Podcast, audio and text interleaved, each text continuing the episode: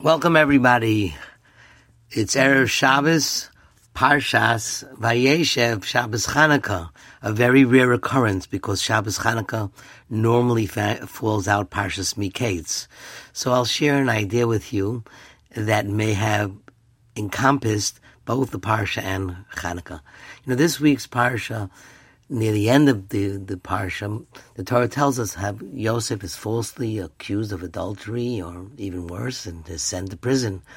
And during Yosef's detention, Hashem, the Torah tells us, Hashem was with Yosef. He was endowed with charm. He had much favor in the eyes of the warden.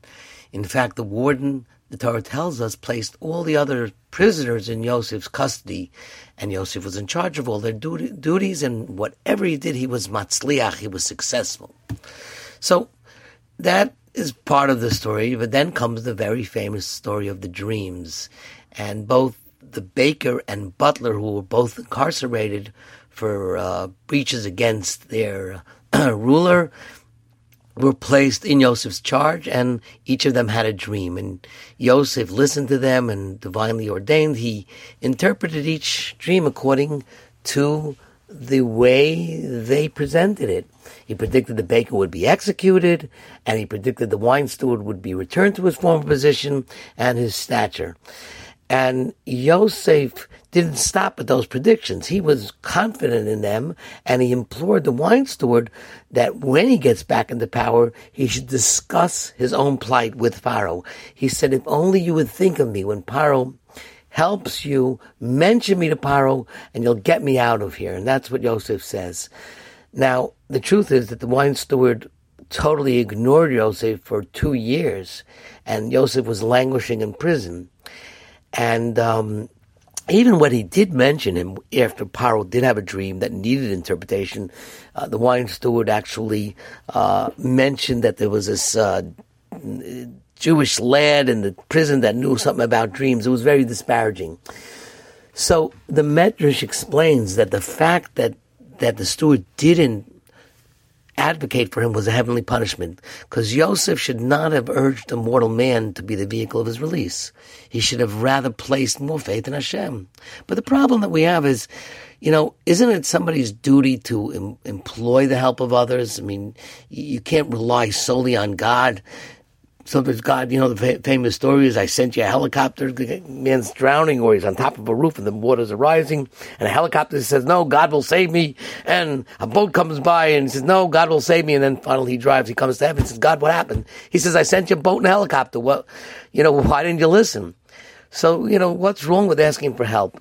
So I want to share a great story that I actually heard from the driver of the car who was taking both my grandfather, Rabbi Yaakov Kamenetsky, and a, and a colleague of his who will rename nameless. That colleague was particularly a nervous individual, and uh, although he was head of a prestigious yeshiva, he uh, was different. My grandfather was known for his cool and calm, collective uh, demeanor. So that Rosh Yeshiva uh, was very nervous when the driver got lost in a bad section of Brooklyn, and they wanted to get back to the BQE, and he was a little confused. So the Rosh Yeshiva uh, said in Yiddish to him, Frag a policeman! Frag a policeman!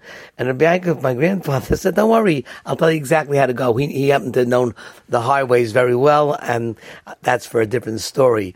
But he says, Listen, what you do is you go two blocks, you make a left. At the first light, you're going to make another left, and then you make a right afterwards, and you're going to see the entrance to the BQE. Meanwhile, the other Shiva was not happy with that. He said, flag, flag a policeman, bit the, bit the, flag a policeman, please, ask a policeman. So bottom line is that, uh, the, the, the, the, the, driver was a student of that Rosh Yeshiva, so he, he drove around, he saw a cop car, he made a U-turn, uh, and he stopped the police officer. And basically, the police officer said, you know, you turn back around, uh, go four blocks, you make a left, the first light, you make another left, you'll be right on the BQE. So my grandfather turned to his colleague and said, no, no, my, my friend, uh, no, now that the guy said it, do you feel better? Now that the Gentile said it, do you feel better? So it happens to be, uh, Reb Moshe Feinstein says an amazing part. He was not the other Rosh Yeshiva. Um, and he says there are two types of individuals. There are those who, you know, have no heavenly signs, and the thought of Hashem in their mind is totally distant. And then there are those who every action that they take combines their work with what Hashem is going to offer them. So Yosef basically, when these two people came to him, he should have realized or he should have appreciated that these weren't just placed here on their own. That is part of the freedom process. So the fact that he already showed a divinity with the fact that they had dreams, he should have understood that he doesn't have to beg that guy to go ask for him. He should have understood that the divine miracle will come. I'm giving it to you. And I think of this story in the context of Hanukkah.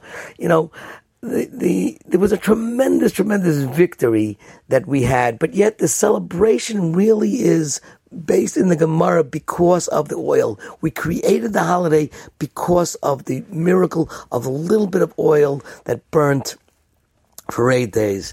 And it embodies that emunah because that faith, in once you see that there's a divine revelation that is announcing that Hashem is on your side, then you have to realize that everything that happens is because of Hashem. And that is the way we tie Parshas Miketz into Shabbos Chanukah. Have a Freilichen Chanukah, and we'll resume three on prayer on Sunday, Mirtzeh Hashem, with the blessings and the prayers, the supplications that are said in honor of the Yom Tov. Have a wonderful Shabbos.